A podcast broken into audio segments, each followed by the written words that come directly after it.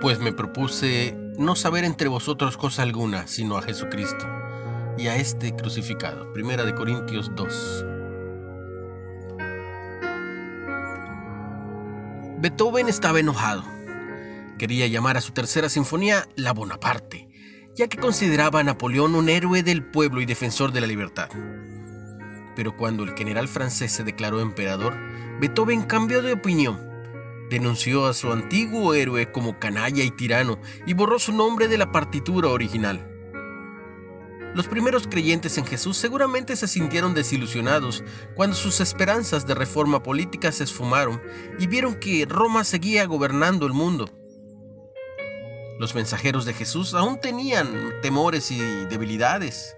Sus discípulos se caracterizaban por la inmadurez y luchas internas, pero en Primera de Corintios 1. Pero había una diferencia. Pablo veía más allá de lo que no se cambiaba. Sus cartas empezaban y terminaban y desbordaban con el nombre de Cristo, Cristo resucitado, con una promesa de regresar en poder, Cristo con juicio sobre todo. Sin embargo, primero y principal, Pablo quería que los creyentes en Jesús estuvieran arraigados en el significado y las implicaciones del Cristo crucificado.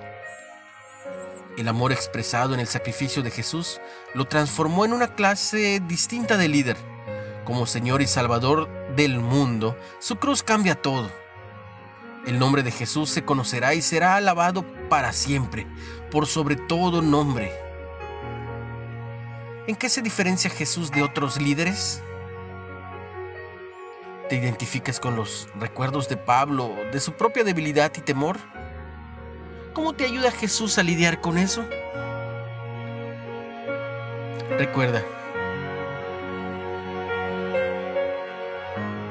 Jesús dijo, yo soy el camino y la verdad y la vida. Nadie viene al Padre si no es por mí. Comparte el mensaje y recibe mucha bendición en el nombre de Jesús.